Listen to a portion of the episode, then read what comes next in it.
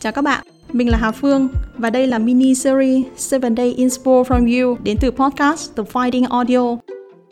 7 Day Inspo là một cuộc hành trình mà 6 giờ sáng mỗi ngày, hai host Yên Ly và Duy Tin sẽ cùng bạn thính giả của The Fighting Audio giống như mình đi tìm cảm hứng của cuộc sống thông qua những câu trích dẫn có ảnh hưởng lớn tới cách chúng mình nhìn nhận về thế giới xung quanh hay về bản thân mình, để thêm niềm tin rằng we are all way, a work in progress, như thông điệp chính của The Fighting Audio.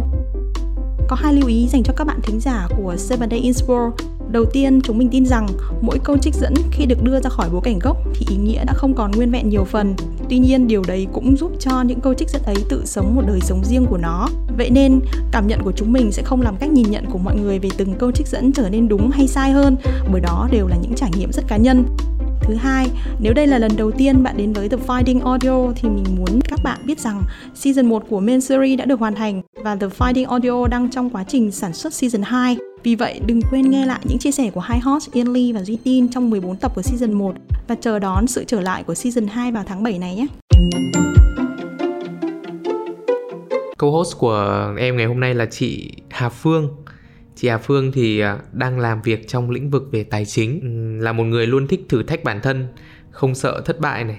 Và hiện tại thì ngoài công việc full time thì chị Hà Phương còn đang xây dựng một trang blog riêng Tên là Banker to Diaper, Để tập trung vào chủ đề tài chính cá nhân, Công việc trong ngành tài chính Và những trải nghiệm cá nhân của một người vừa làm mẹ và vừa làm nghề. À, xin chào chị Hà Phương. À, cảm ơn em. Rất là vui vì hôm nay à, có cơ hội mà được nói chuyện với cả chị và nghe chị chia sẻ về cái câu trích dẫn cái nguồn cảm hứng của chị trên Seven Day Inspo. Cảm ơn em. Chị cũng nghĩ là cũng rất là hiếm khi có một cái cơ hội nào đó để chị có thể uh, chia sẻ những cái uh, những cái điều mình tâm đắc nhất trong cuộc sống hay là chia sẻ những cái trải nghiệm mang tính cá nhân À, câu trích dẫn của chị được trích từ quyển à, Vừa nhắm mắt vừa mở cửa sổ của tác giả Nguyễn Ngọc Thuần.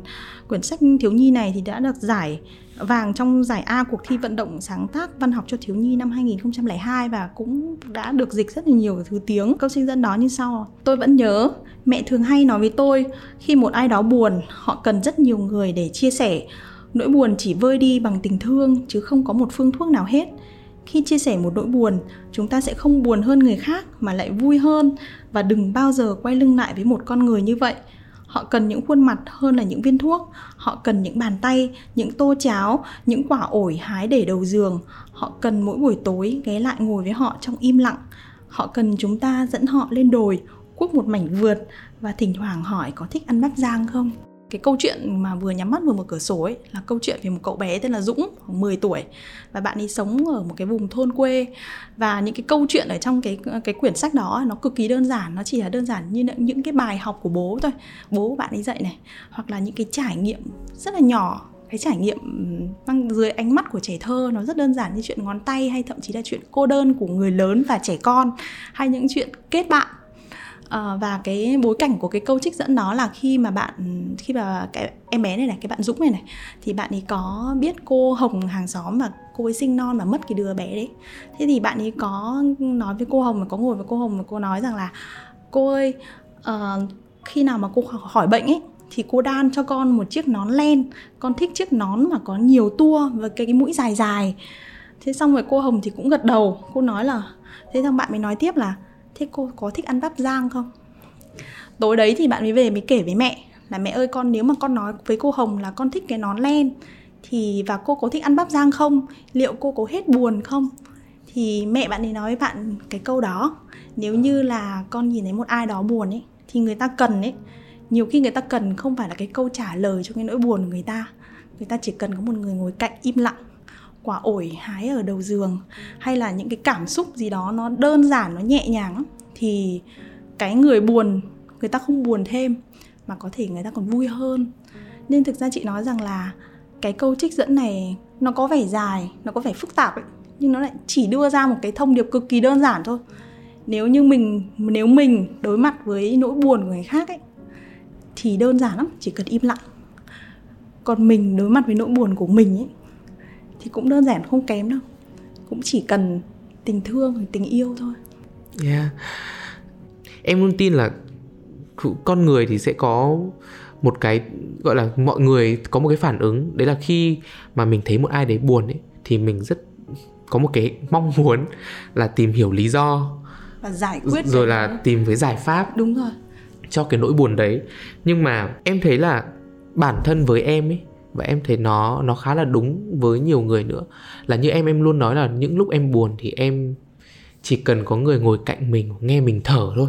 Là em đã cảm thấy là nó nó dịu đi rất là nhiều vấn đề của em sẽ không được giải quyết. Nhưng mà cái cái cái ta cảm xúc của em tại ấy, cái khoảnh khắc cái đấy. khoảnh khắc đó thì nó nó dịu đi rất là nhiều. Uh, em cần người mà ngồi cạnh mình im lặng nghe mình thở hay là một cái nắm tay một cái ôm chẳng hạn thì nó có những cái thường ngày xưa em còn có là một cốc trà sữa. Thì nó là những cái thứ mà nó cực kỳ giản dị đơn giản mà ừ. nó nó nó thể hiện đấy cái sự kết nối về tình tình Đúng yêu rồi. thương như là chị vừa nói. Em cũng nhận thấy được một điều là vấn đề mình sẽ gặp rất nhiều những vấn đề trong cuộc sống của mình. À, ai cũng sẽ có những cái vấn đề của riêng mình. Em có một niềm tin là mình thì sẽ là người giải quyết đến cuối cùng thì nhất. mình phải là người giải quyết vấn đề tốt nhất. Cho nên ấy là những người xung quanh mình sẽ cho mình được cái cảm giác giúp mình tốt nhất điều gì. Để cho mình cái cảm giác là mình không một mình trên cái hành trình này. Còn vấn đề của mình thì tất nhiên là mình phải người là người giải quyết nhất. tốt nhất. À, khi mà chị đọc cái câu quote này là trong cái hoàn cảnh là cách đây cũng phải cũng nhiều năm rồi cách đây 10 năm rồi. Khi mà chị đang đi du học thì chị đọc chị đọc một cái câu quote này trên một cái ờ, blog của một bạn khác cũng là một bạn du học sinh. Thì có lẽ là cái sự đồng cảm đấy là cả bạn cái bạn viết bạn blogger và chị đều có một cái nỗi cô đơn riêng. Rõ ràng việc đi du học thì mình sẽ có một cuộc sống độc lập hoàn toàn nhưng mà mình phải xa gia đình này mình xa tất cả những cái thứ quen thuộc của mình ấy nên mình sẽ cái nỗi cô đơn. Và ở cái độ tuổi trưởng thành khi mình 18, 19, 20 ấy nó là cái độ tuổi mà ờ, cái nỗi buồn nó giống như là đúng là một tài sản ấy mà mình chấp nhận cái tài sản đấy. Nhưng mà nỗi buồn qua các giai đoạn nó lại khác nhau. Yeah. sau này chị có đọc một cuốn đó là cuốn một mình ở châu âu của tác giả phan việt.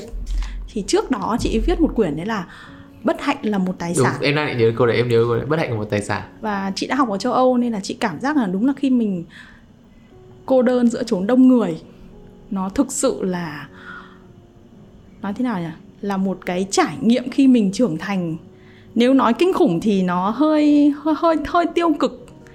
Nhưng nếu được trải nghiệm một lần nữa thì chị nghĩ là mình vẫn mong được trải nghiệm một lần. Em đang định hỏi chị là chị bảo là một trải nghiệm kinh khủng nhưng mà nếu được lựa chọn thì chị có muốn trải chị vẫn muốn quay trở lại. nếu mà có một lời khuyên là mọi người em nghĩ là ai trong đời cũng nên có một cái trải nghiệm như thế một lần. Ừ. biết buồn là dấu hiệu của của, của sự, sự trưởng thành, thành. đúng không? Em hay nói mọi người khi mà khi mà đối mặt với nỗi buồn của một ai đấy chẳng hạn như chia tay bạn bè em chia tay người yêu hoặc thất bại. hay là có một cái thất bại gì đấy cái câu mà em vẫn luôn nói từ năm em 18 tuổi để an ủi mọi người đấy là em thấy là cái việc đấy nó xứng đáng để được buồn. Nó là một thứ mà một cái thứ cảm xúc mà nó cũng có giá trị. Ờ, ngoài việc đối mặt với nỗi buồn của người khác mình còn phải đối mặt với nỗi buồn của chính mình nữa. Yeah. mà để vượt qua được cái nỗi buồn của chính mình ý thì em nghĩ có phương pháp nào không? Gọi là phương pháp thì nghe hơi self help hơi self help quá.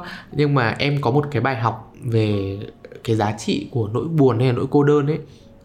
Trong cái cái hành trình mà em em lớn thì em nhận ra một điều đấy là kể cả những khi em cảm thấy buồn nhất em có những cái trải nghiệm mà em cảm thấy thực sự là khó khăn về mặt cảm xúc với mình thì em cũng vẫn luôn tỉnh táo về mặt lý trí để nhận thức là, ồ, cái trải nghiệm này cũng là một trải nghiệm khá là thú vị. Có thể ra có những chuyện có thể khiến mình buồn đến mức này. Có thể đưa mình xuống, cái cảm xúc của mình xuống, cái cái mức thấp đến như thế này. Thì đó là khi em lại học được thêm một điều gì đấy về bản thân mình. Em khám phá ra được là thì ra bản thân mình có thể buồn đến vậy hoặc thì ra có những thứ có thể làm mình đi sâu đến như vậy. Khi mình bước ra khỏi cái trải nghiệm này thì mình sẽ khác đi một chút rất là nhiều, bởi vì chúng ta là a work in progress mà. Cái này em cũng từng nói rồi, đấy là cái hành trình để đi tìm cái sức bật tinh thần của mỗi người nó là một hành trình mang tính cá nhân, nhưng không hề một mình. Bởi vì em luôn tin rằng là trải nghiệm của mỗi người là rất riêng, rất cá nhân. Nhưng mà trên cái hành trình này thì thì mình không một mình. Có thể chị cũng đang có nỗi buồn của chị, em cũng đang có nỗi buồn của em à, chúng ta nói chung cái ngôn ngữ đấy chúng ta không nói chung một câu chuyện nhưng chúng ta nói chung một cái ngôn ngữ là nỗi buồn. Thì điều đấy hy vọng là sẽ là một cái lời nhắc giúp cho mọi người cảm thấy là thì ra là nó cũng cũng bình thường thôi. Rồi à, mọi thứ nó cũng sẽ qua. um, this too shall pass câu của chị Ly. Chị có cái trải nghiệm cá nhân nào nói khi mà nói về cái có chị đang định chia sẻ ngay câu chuyện đấy lúc mà em đang nói cái câu chuyện của em là có thể tự cho phép mình có những nỗi buồn ấy à, ờ, tại thời điểm mà chị đọc cái câu quote đấy thì tại thời điểm đấy thôi mình chỉ đối mặt với nỗi cô đơn của mình thôi. Đối mặt với nỗi xa gia đình hay là xa những cái điều thân thuộc nhất của mình thôi. Nhưng sau đó thì chị có một cái trải nghiệm khác. Nó gần tương tự như thế nhưng mà nó sâu sắc hơn. Đấy là khi mà chị quay trở về nước ấy thì ờ, chị đã vướng vào một mối tình cảm khác với một du học sinh uh, cũng đang trở về nước à. tức là chị đã kết thúc khóa học đó rồi và anh bạn đấy thì anh bạn ấy đang học tiến sĩ anh ấy có về để mùa hè hôm đấy mùa hè năm đó thì đương nhiên cái cái mối tình thì nó sẽ sẽ phải đối mặt với cái việc là người ta sẽ phải quay trở lại cái việc học của người ta Tiến tại một nước chứ. khác và nó sẽ giả một khoảng thời gian rất dài hai người dù có hiểu nhau đến bao nhiêu tình cảm nó mới nảy nở đến bao nhiêu nó vẫn đang còn đẹp nó vẫn đang còn nên thơ đi chăng nữa thì sẽ luôn phải đối mặt với sự chia xa về mặt địa lý yeah. Dạ. ờ, và em hiểu đấy. À, có thể là em sẽ đồng cảm với chị việc này hoặc có rất nhiều bạn sẽ đồng cảm với việc này. Cái cảm xúc về sự cô đơn hay chia xa hay tình yêu hay tất cả mọi thứ sẽ được nhìn thấy ở sân bay hay sân ga. Em có nhớ bộ phim Love Actually không? Yeah, yeah, yeah, em cái có. cảnh đầu tiên, cái phân cảnh đầu tiên là ở sân bay. Có rất nhiều cái cảm xúc tại sân bay. Vì cái cảm xúc của chị tại cái thời điểm đó là chị cứ nhìn cái máy bay cất cánh rồi lại hạ cánh. Nó cũng giống như là khi một người yêu thương, một người mình yêu thương rời đi thì nỗi buồn sẽ ập đến. Thì thực ra đấy là một mối tình mà phải 3 năm. Mà 3 năm ấy hoàn toàn là người bạn ấy không không không về mùa hè đến nào nữa.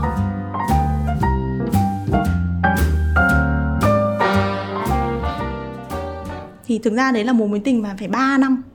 Mà 3 năm ấy hoàn toàn là người bạn ấy không không không về mùa hè đến nào nữa. Và đến bây giờ thì anh đó là bạn đời của chị. Ồ, oh, ôi, ôi, cái kết này bất ngờ quá. Thật luôn. Thật luôn, thật luôn. Ôi, Thực sự chị làm em bất ngờ. Cái này là chị không không viết trước vào trong phần đấy đâu Em không biết cái kết này nhé Em không nghĩ là oh, nó có một cái kết Cái câu quất đấy chính là cái sức mạnh để chị có thể vượt qua những cái quãng thời gian đấy đấy. Và thực sự là một câu quất nó nhiều khi nhiều khi cái câu quất này nó cũng không liên quan lắm đâu nhưng nó dạy chị một bài học là đối mặt với nỗi buồn hay nỗi cô đơn của bản thân ý, hãy luôn nhớ rằng nó giống như em nói lúc nãy luôn nhớ rằng có một người nào đó đang nhớ tới mình và vẫn đang yêu mình cái thời điểm mà chị uh, kể từ khi chị bắt đầu làm mẹ thì có gì thay đổi trong cách nhìn nhận của chị về về nỗi buồn hay về sự cô đơn nói riêng hay là về cảm xúc trong cuộc sống nói chung không? Có, làm mẹ là một cái trải nghiệm mà chị nghĩ là người ta được lựa chọn nhưng người ta chưa có thể tưởng tượng ra được đúng rồi, mình phải đối mặt với hiểu cái gì. được cái lựa chọn đúng đấy rồi. thực sự nó sẽ như thế nào đúng không? sự lựa chọn đối với người này là dễ dàng đối với người khác có thể là khó khăn. Như với cá nhân chị chẳng hạn lựa chọn làm mẹ với chị là một khó khăn là một điều mình chưa nghĩ tới thì đúng không? Vì trước đây chị là người không thích commit lắm cho đến khi chị gặp anh bạn đó đó. Thì chị đã thay đổi cái suy nghĩ của mình để mình vượt qua được cái việc là ok mình không phải là người commit lắm mà mình đã commit khi mình vượt qua được cái suy nghĩ là mình đã có mít rồi mình bước vào cuộc hôn nhân rồi thì mình lại phải đối mặt với cái việc nữa. Mình có quyết định làm mẹ hay không? Ừ.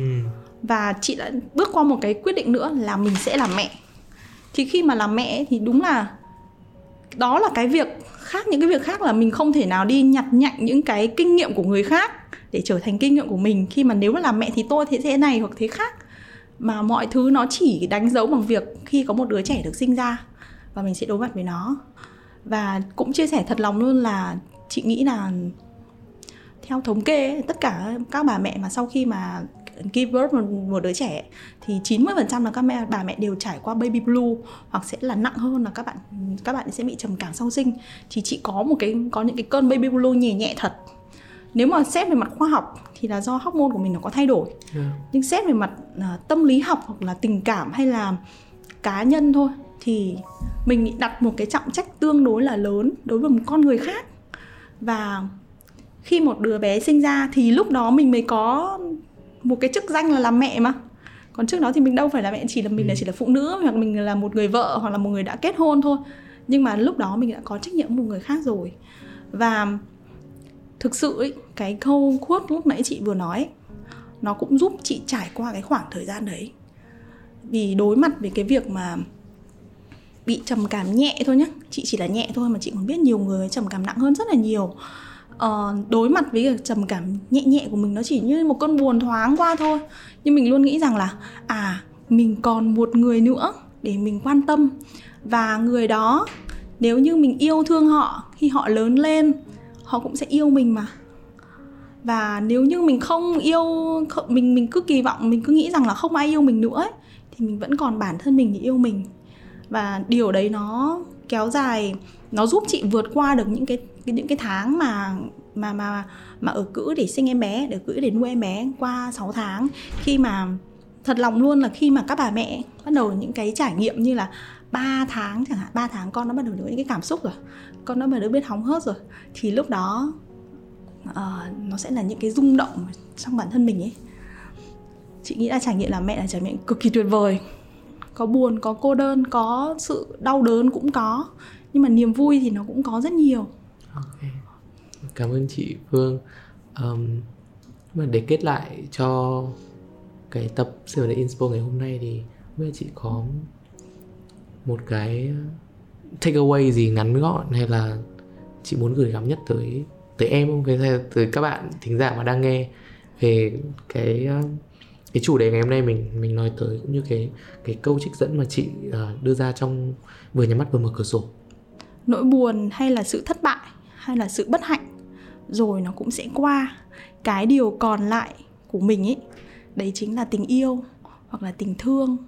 Tình yêu thì có thể có từ những người khác nhưng mà cái tình thương ấy thì tự bản thân mình cũng có thể tự dành cho mình. Nên là hãy luôn biết yêu bản thân mình tốt nhất có thể ừ, cảm ơn chị. Cảm ơn em. Một lời à, nói một lời nhắc mà chúng ta sẽ cần phải nhắc. Nhắc nhở bản thân và nhắc nhở nhau nhiều lần trong cuộc sống hàng ngày. À, bởi vì nó là thứ mình sẽ dễ quên đi trong cái dòng chảy về về cuộc sống hiện tại. À, rất cảm ơn chị Hà Phương ngày hôm nay đã đến với The Finding Audio 7 Day Inspo để mà cùng chia sẻ một cái nguồn cảm hứng một cái cảm hứng rất lớn cho em trong ngày hôm nay nó cực kỳ cực kỳ thêm nhiều niềm hy vọng ấy cảm ơn uh, các bạn thính giả của The Finding Audio nghe tập podcast ngày hôm nay uh, chúng ta vẫn sẽ có cái hẹn vào 6 giờ sáng ngày mai trên uh, Spotify, Apple Podcast và Google Podcast À, mọi người cũng có thể tìm thấy chị Hà Phương ở trên blog cá nhân của chị đúng không? Blog đã Vẫn launch coming soon đấy ạ. À, coming soon. ok mọi người uh, có thể uh, tìm đến uh, blog trong một thời gian sớm nhất nhé và chị Hà Phương còn cũng có ý định làm podcast. Hôm nay là gọi là đánh dấu cái hành... động lực đấy. Đánh dấu là dấu mốc đầu tiên dấn thân vào cuộc sống của một podcaster. Okay, cảm ơn chị. Cảm ơn em rất nhiều.